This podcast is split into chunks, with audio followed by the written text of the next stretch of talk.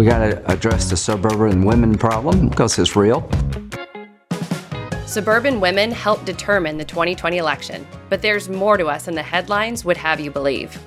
The suburbs aren't a homogenous sea of white people in perfect houses. Real change is happening in the suburbs, and we have things to say.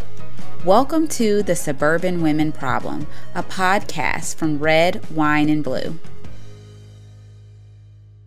Red, Wine, and Blue is launching a brand new podcast. It's called The Suburban Women Problem, and it's all about what we're really thinking.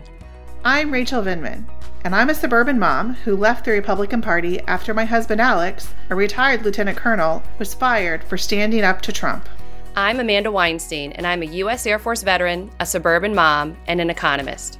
I left the Republican Party because I couldn't reconcile its values with basic economics or my evangelical Christian faith.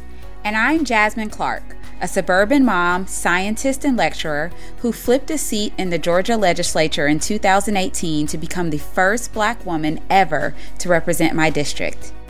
Suburban women made headlines for rejecting Trump but that's old news. We want to take a look at what suburban women are up to today. 2020 gave us a point of no return. Our eyes and ears are open. It's our choice where we go from here. As women, we know the best place to start is by listening. So we'll be chatting with women who have had powerful personal experiences.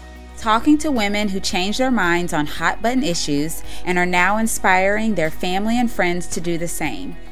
Created and produced entirely by women, this podcast will provide something all too rare in today's political climate a safe space to change your mind.